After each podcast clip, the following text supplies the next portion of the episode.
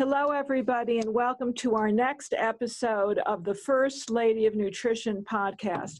I'm Ann Louise Gittleman, your hostess with the mostess, and today I have the distinct privilege of welcoming Bill Tara to our podcast because Bill Tara has been a virtual legend in the macrobiotic community. He's been a health counselor, a teacher, an author, an entrepreneur, and the creator of health education centers throughout Europe and North America. And he was just awarded the Michio Kushi Peace Prize this summer in the United States. He has been on the faculty of several very astute and very prestigious institutes in Switzerland and in Spain, as well as in London. And together with his wife, he teaches workshops and intensive training in macrobiotics, vegan nutrition, and natural health care. So without further ado, welcome to you, Bill Tara. What a pleasure it is to have you with us on the First Lady of Nutrition podcast. Well, thank you very much, First Lady. Well, you're the first man of micro, macrobiotics, I should say. I mean, you're, you're pretty legendary in the community. I've heard about you for years, and I know that you now have a new book called How to Eat Right and Save the Planet. Why did you write this book? Well, I, I wrote this book because I wanted to I wanted to present um, nutrition in a way that connected all the dots. You know, there's a there's a growing concern about the relationship between what we eat and not only the health benefits for ourselves, but also the implications that that has for the planet. Um, and that's been something that's been uh, a driving force in my teaching for many years, and it's starting starting to get more uh, uh, more notice now. And I wanted to try to connect those dots up uh, between the planet and ourselves, and uh, the food that we eat, and and also the issue of um, what's called in in Buddhism and uh, Hinduism ahimsa, which is the concept of do no harm.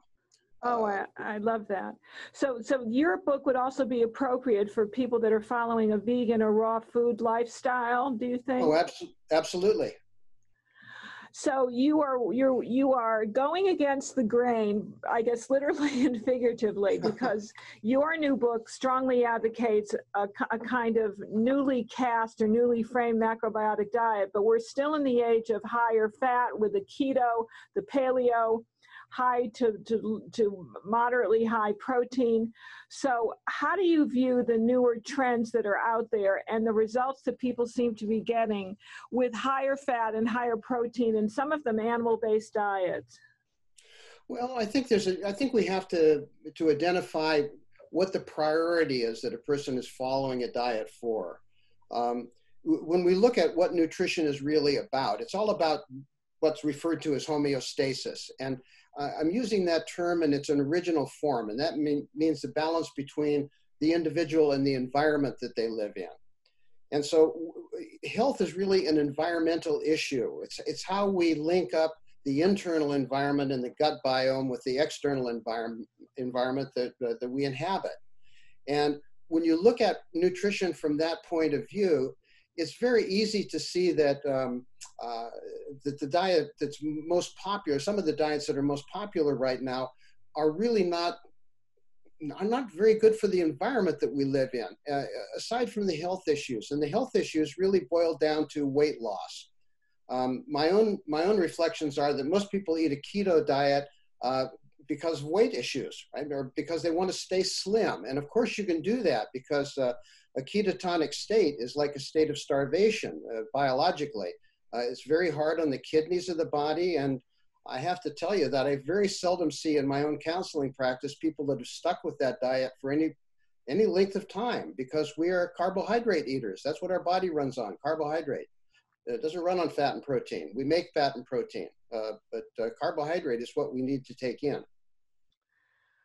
So, for the benefit of our listeners, how would you explain what the principles of a macrobiotic diet are or an upgraded macrobiotic diet that you write about in How to Eat Right and Save the Planet? Well, I, th- I think there's a number of things. You know, this has been, f- for me and for uh, many of the people that I've uh, been associated with over the years, uh, this has been a 50 year experiment. Uh, I started I started eating a macrobiotic diet 55 years ago, and um, uh, I started it mainly for philosophical reasons, although I had some incredible health experiences right at the, at the beginning.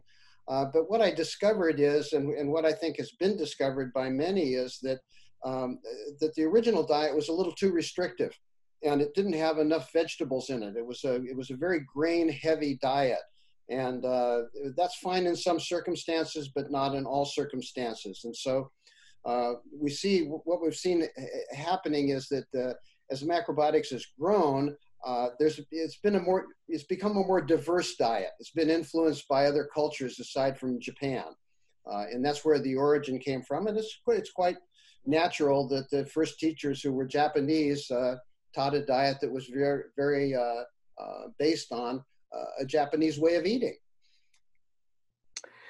So, what does it consist of? So, you have gone in and kind of updated and upgraded the macrobiotic diet. As I recall, it has a certain amount of sea vegetables play an unusually important part. You've got your grains, and they have to be whole grains. They cannot be processed grains, as I recall.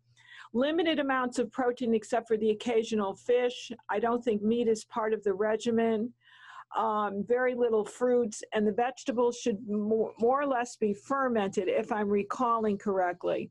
So, well, what, what have you done to those basic principles?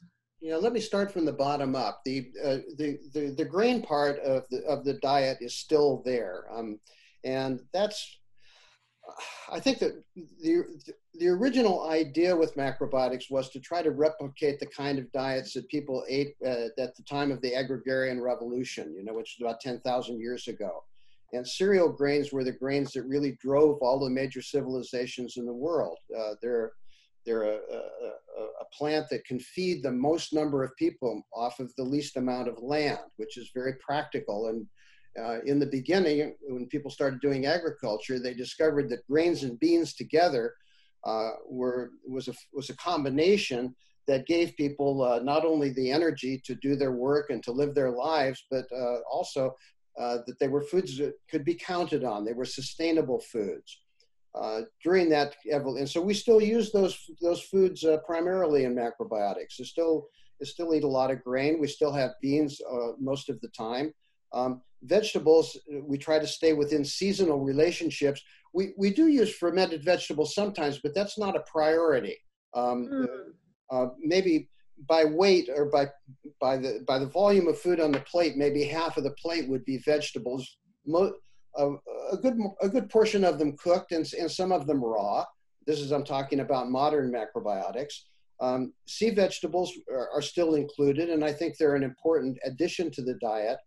And where the ferments come in is really in this in the fermented soy products, miso and tamari, primarily. Also natto and uh, tempeh, those foods that come from Asia, where people really understood how to use uh, soy, uh, which we didn't understand in the West and still don't when we when we use it in in, in diets. Um, and then fruits and nuts and seeds. Um, you mentioned fish and other and other animal forms of protein, and originally in macrobiotics um, fish was included in the diet.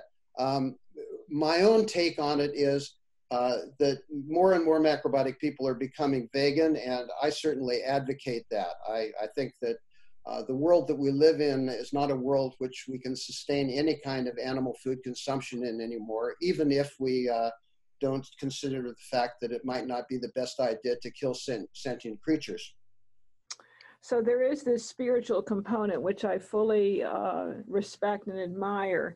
But but why are people attracted to macrobiotics in the first place? I mean, it's been used as a cancer control diet. Why is that? What are the aspects of it that are actually so curative and even reversible in certain cases of cancer? Well, there's there's there's really two questions there. There's or there's one assumption and a question.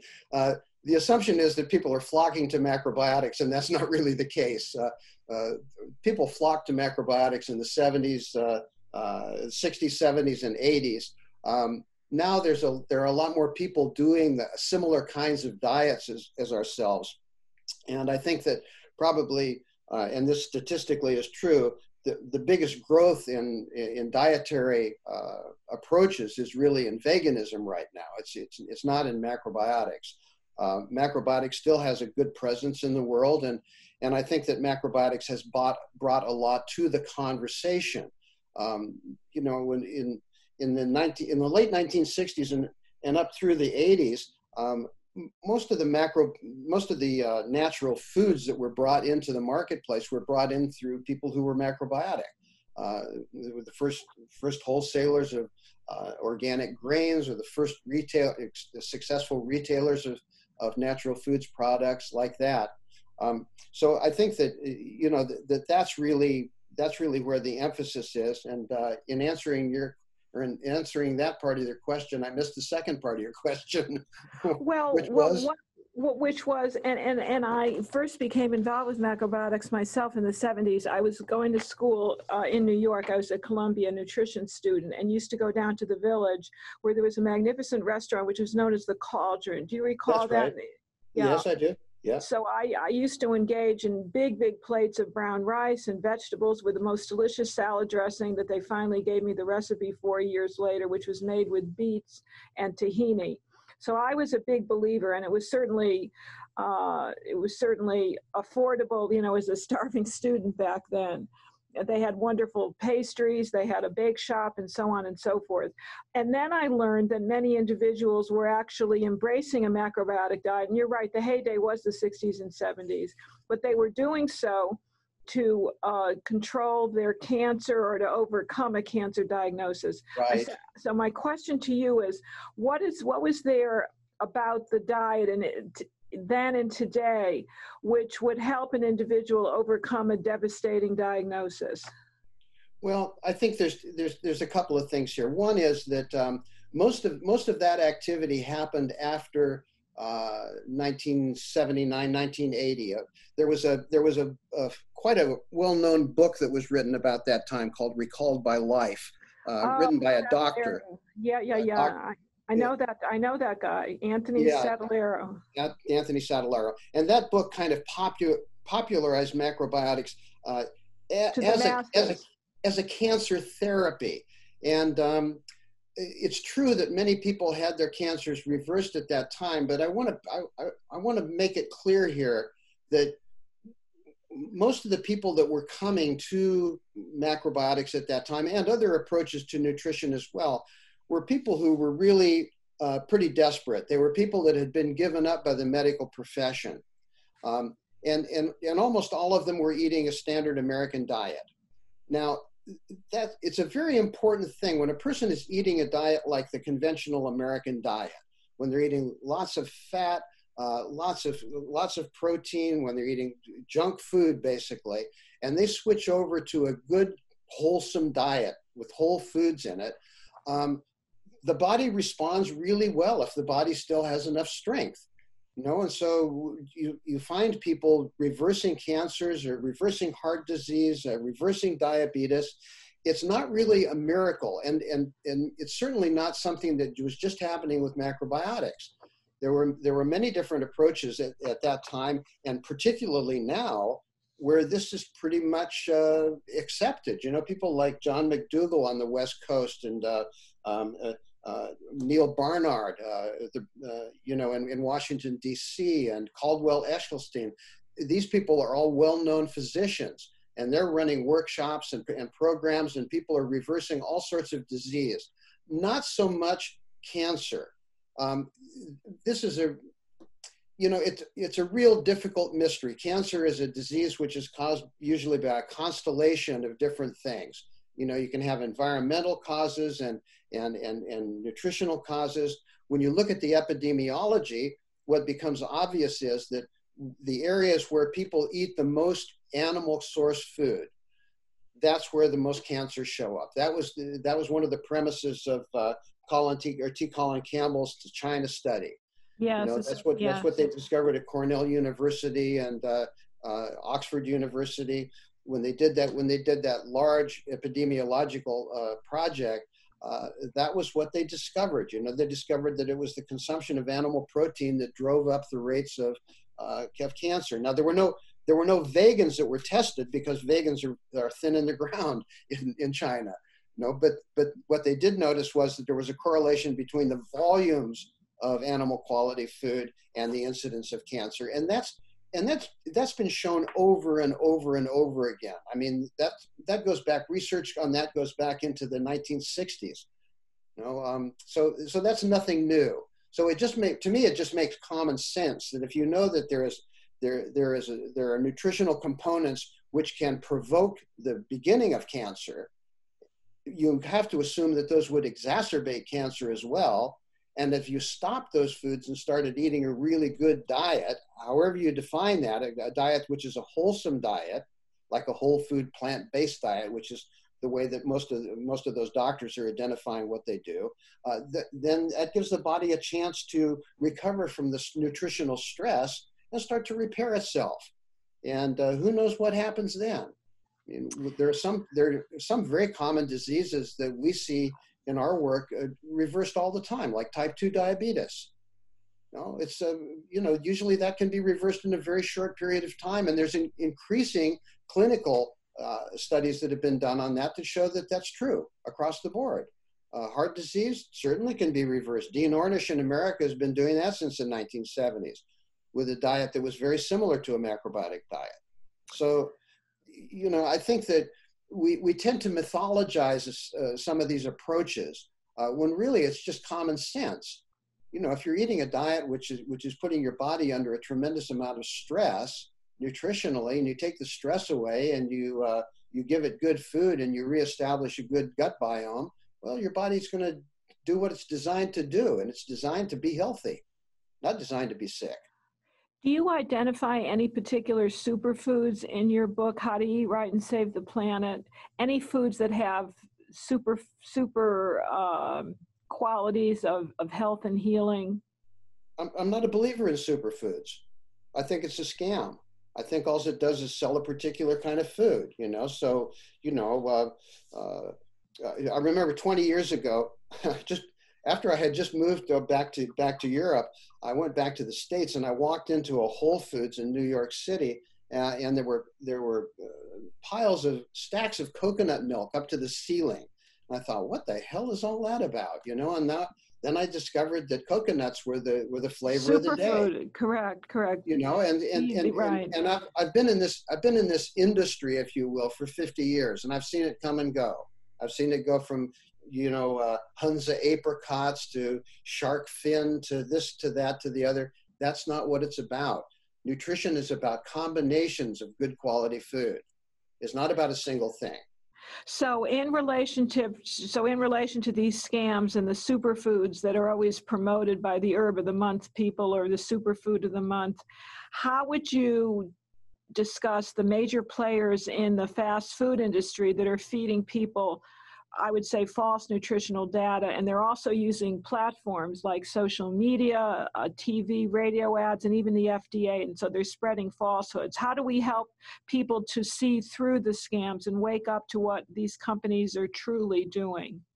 Well, you know, people, we all have to educate ourselves, you know. Uh, we, I, anybody that doesn't know that uh, the, that the internet is filled with nonsense?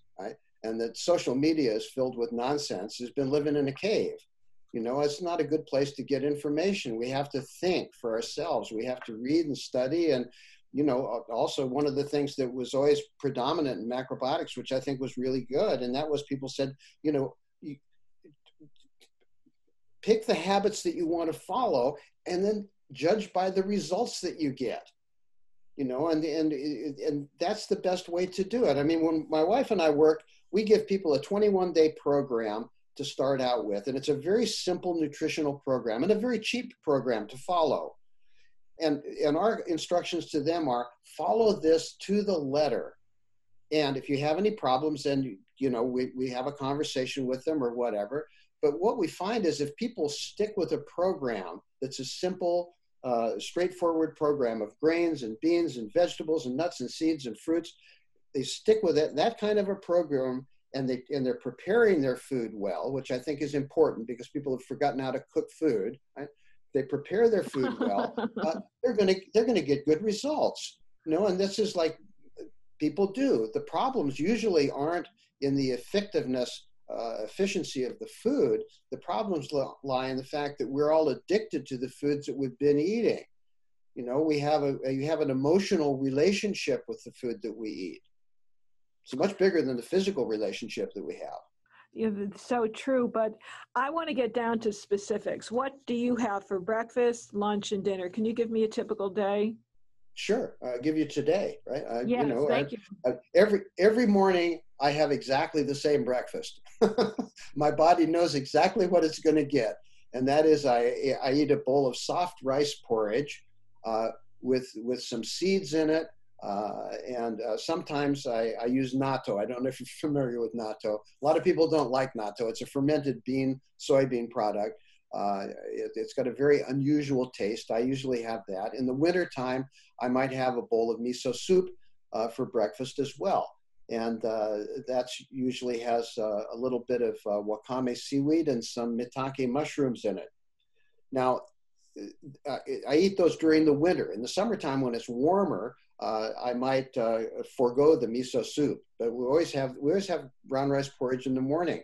We feel it's very important that you have a good uh, carbohydrate, complex carbohydrate source in your belly in the morning because that's what you're going to run on, and it's not going to spike your sugar. It's going to very slowly give you energy throughout the day and through through, through to lunch. We usually, just because of our schedule, we usually eat a very light lunch uh, which is always going to have vegetables in it. It's going to have green vegetables and some root vegetables in it. Uh, it's going to have maybe uh, maybe some uh, some ramen noodles, or it's going to have some quinoa. Uh, you know, maybe it's going to have a, a soup of some kind we have a tendency to make my wife I, I'm, I should not be saying this like this because it's my wife that does almost all the cooking right? So my, my, wife my wife likes to make soups and sometimes we freeze the soup so that we so that if we get stuck for time you know we've always got something there. Um, you know and and for dinner it's pretty much like pretty much like lunch. It's grains beans vegetables and uh, you know maybe a little bit more diversity more more diverse diverse selection of vegetables uh, my wife also uses an approach to cooking, which is uh, um, uh, it has to do with uh, colors and tastes. You know, so it, which comes from Chinese medicine. It's not Chinese cooking, but it's those theories come from Chinese medicine, where you have lots of color on the plate. You know, so there's always orange vegetables and red vegetables and green vegetables, and you know, there's lots always lots of beige because we use grains. But uh, you know, it's very very simple fare, very simple. So I take it you don't believe in vitamins and minerals, at least supplemental vitamins and minerals. Well, with with one exception, and that is uh, that since since I stopped eating all animal food, I do take a little, a very the very lowest amount of vitamin B12 supplementation that you can take. You take a methylated B12.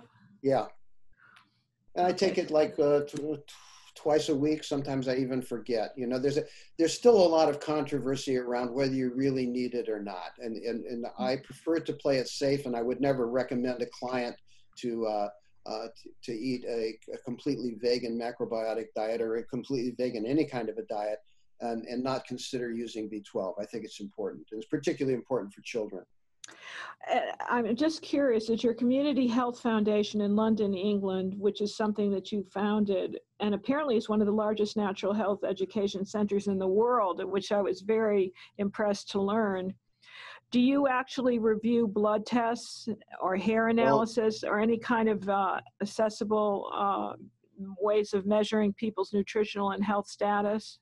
No, and that and, and that that foundation was founded in 1975, and uh, in 1989 it changed its name, and it's now a, a, a smaller operation, still in London. Uh, I don't have anything to do with it anymore, but uh, the answer is no. What we do, what I did do though, is I worked for the Shah Wellness Clinic uh, in southern Spain for for two years and helped them set the program up there, and that's a that's a, a, a very well known clinic. Um, and they, they have a full staff, full medical staff there, uh, as well as uh, an alternative healthcare staff. And, and they do they do blood work and uh, everything that you need to do there. So let's move on to children because I have a great concern for this next upcoming generation they're contracting diseases that we used to just see in the elderly. Uh, I'm concerned about childhood obesity, as I'm, I'm sure you may be as well. So, what kind of advice would you be giving to today's parents who want to provide their kids with good tasting and healthy meals in a schedule that is already so difficult to manage and to juggle? Well, it's the same kind of thing that's going to have to happen with parents uh, in, in, a lot of arenas aside from nutrition, and that is uh, we really need to learn how to protect our kids from the culture at large. You know, and and the, the, the it's very easy to track childhood obesity around the world. All you have to do is follow the golden arches and Colonel Sanders. Literally. Mm-hmm. Literally. Mm-hmm. You can you can you can track you can you can look at the number of fast food uh, franchises to open up in a country, and you can look at the childhood di- uh, uh, obesity and uh, diabetes, and you see that they they actually mark each other. You know, so this is this is not a mystery. I mean, and and I, am very uh, I'm very short uh, with people who say that they think that it is a mystery. No, this is the, the worst diet that has ever been invented in the history of humanity is the diet that was generated out of America in the 1950s uh, the fast food diet and continues to be developed and continues to be merchandised around the world. There's hardly any place in the world now where you can't get a Big Mac, right? Uh, and it's a these are corrupt organizations. And you, you know if you want your kids to be healthy you keep your kids away from them and you educate your children. And it's, it, it's not easy right?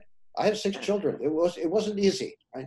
No and, and it's never going to be easy because uh, the way that the foods are marketed is they're marketed with a uh, with kind of social patina, you know. So uh, so they're they're meant to be hip, you know. They're meant to be cool, uh, and and they're dangerous, and they're in schools, and they're all over the place, and and we have a bunch of idiots that run health policy in almost every country in the world.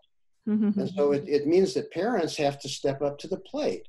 And it's the same thing with social media. It's the same thing with television. I mean, parents have to you, you know be parents. They have to they have to say no don't stick your finger in the light socket. Uh, and uh, th- this goes for nutrition as well as it does with playing with fire and juggling with sharp knives. It's just there's there's no there's no simple answer to do it. And the way to do it most effectively is again i'm going to say it learn how to cook for god's sakes you know Make the, to make the time to learn how to cook. You know, look, this is this is just a straw man, right? Um, I'm going to plug my wife's book now. Her, her, book is called Go Vegan, and it's available on Amazon. And but the, there are other there are other books too. But you need a good cookbook which gives you really simple, tasty recipes. The word "tasty" is very important here.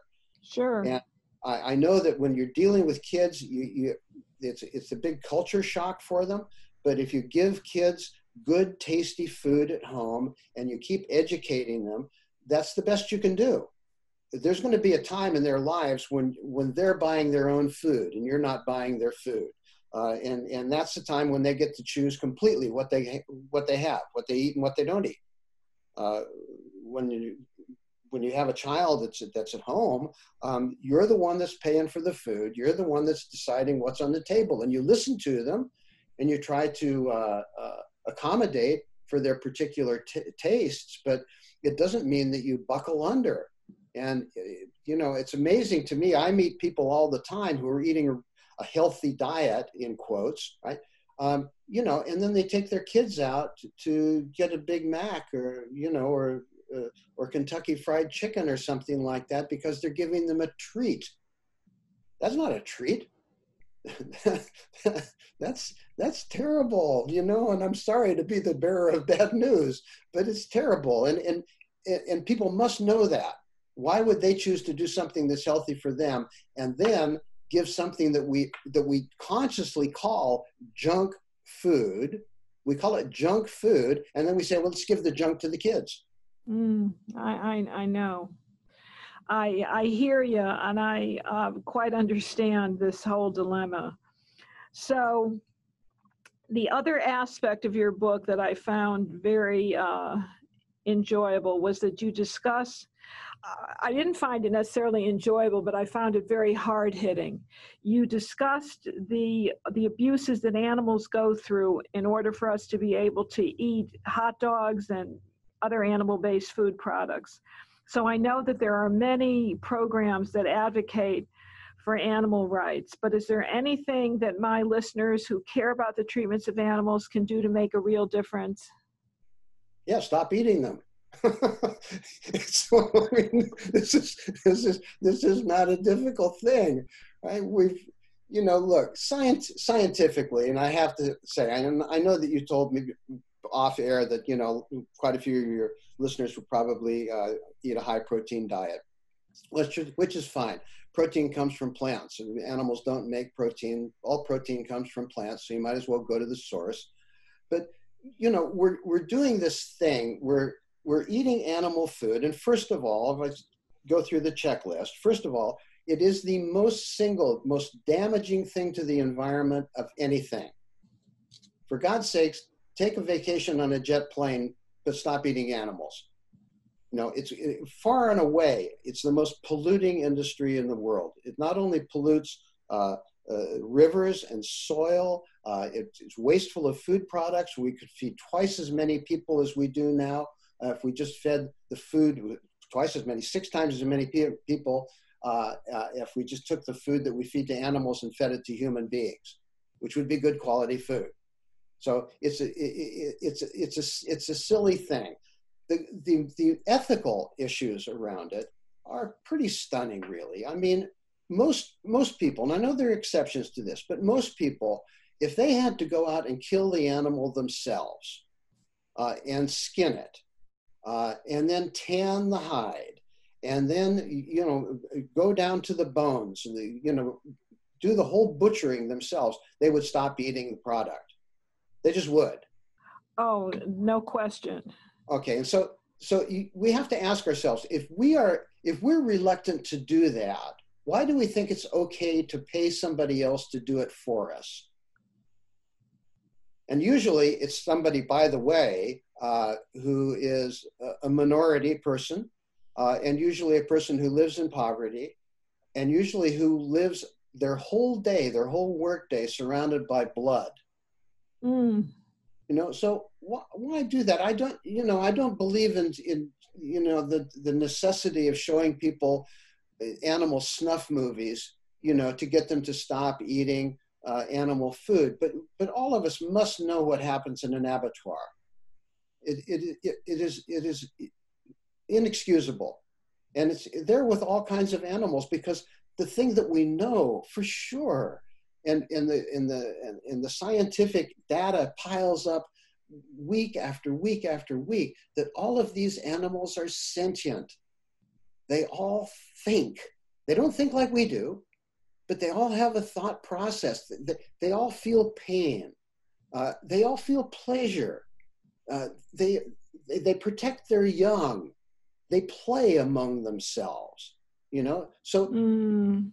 wh- why did we decide at this point in our evolution or supposed evolution that it's okay to kill another creature just for our pleasure because to me there, there is no way that scientifically you can say that we need to eat meat the, the data is just not there I know that people, you know, refer to books that are written that say we, you know, we're meat eaters or this. We're omnivores, but we run on starch. You know, that's the, the basic biology of it. And there's no there's no real research that's been done by anybody except the meat industry, or the dairy industry, that says that we should be eating those foods to be healthy. In fact, when you come to dairy food, I mean, it's the, the, the, the research is overwhelming. No, I mean, dairy food is a disaster well, that, that I definitely, I definitely agree with you on that, on that score. Definitely I mean, agree with you on that score. You know, pe- people, I have, I have women all the time who, you know, I talk to them about dairy food and they, and they tell me about their bones and they're worried about osteoporosis. And I tell them, look, guess where all the, guess where the populations with the highest osteoporosis are? Dairy eaters. it's it's all the dairy food and it's all Scandinavian countries, Finland, Denmark, Norway, Sweden. You know, those are those are the areas where there's the most hip fractures and and the most osteoporosis. Areas areas in in East Asia uh, where they don't have any dairy food as yet, right? No, uh, in those areas where there's no dairy food consumption, osteoporosis is almost unknown. Interesting. I uh, understand and have written about the very same things myself. But to close up now on how to eat right and save the planet, a plant based survival guide for you and your family, what would you say is the biggest take home and take away aspect of your book that my listeners can embrace? Well, for me, it's really simple, and that is the, that if we don't change our eating, uh, we're we're going down a rabbit hole culturally. Because what's going to happen? What happened in the 1940s was that the food industry completely took over food. People stopped cooking their food, they stopped preparing their food at home. And there were lots of interesting social reasons for that, which that's fine, they were there. Um, and, and, and, and we put food processing over to industry. So the, so the people didn't cook anymore. Industry prepared food for us, and it was supposed to be convenient. And what happened is the disease rates went through the roof, and they've continued to climb. And as you mentioned at the beginning of this program, um, now we're seeing children with diseases of old age. And it, to me, it's very simple. We either need to change our eating patterns or we're going to doom our children, the next generation, not only to poor health, but and not only poor physical health, but also there's a connection here with it, with it, with mental health as well. But we're also destroying the environment that we live in, mm-hmm. and so it's really it's really time now for us to go through a, a new stage of evolution, and that stage of evolution is really thinking about the personal as well as the social and environmental impact of the actions that we take. And if we do that, we, we find out that nature really provides for us very well. You know, everything that we need is here. We're just screwing it up by making bad choices. so true. What, what I like about your book is that you recognize and understand the impact of food choices on the uh, the ability to reverse habits that damage not just the body, heart, and soul, but also the environment. So I, I love that connection, which has begun which which people are forgetting to uh, connect in this day and time and all the new books that are hitting the market. So last but not least, where can we find your How to Eat Right and Save the Planet? How can people get in touch with you, Bill Tara, and where can they find your book? I guess the easiest easiest way to get the book is on Amazon, right? Uh, yeah. It's, uh, it, it, it's available there. It's published by Square One Publishing uh, in America. Um, uh, our website, my wife and I's website, is is macrovegan, M-A-C-R-O-V-E-G-A-N, macrovegan.org. Uh, and we got lots of free stuff there. People can go in there on our shop, and if they scroll down, there's some free booklets at the bottom, and there's uh, recipes, and there's uh, blog posts, lots of lots of information on there, which is available to anyone. Um, and uh, yeah, that's that's the way to stay in touch. Wonderful. So thank you so much for being my guest on the First Lady of Nutrition podcast. And I wish you all the best on how to eat right. And I know you're going to save the planet. Thank you, Ann Louise. Take care. Be well. Be Bye-bye. blessed.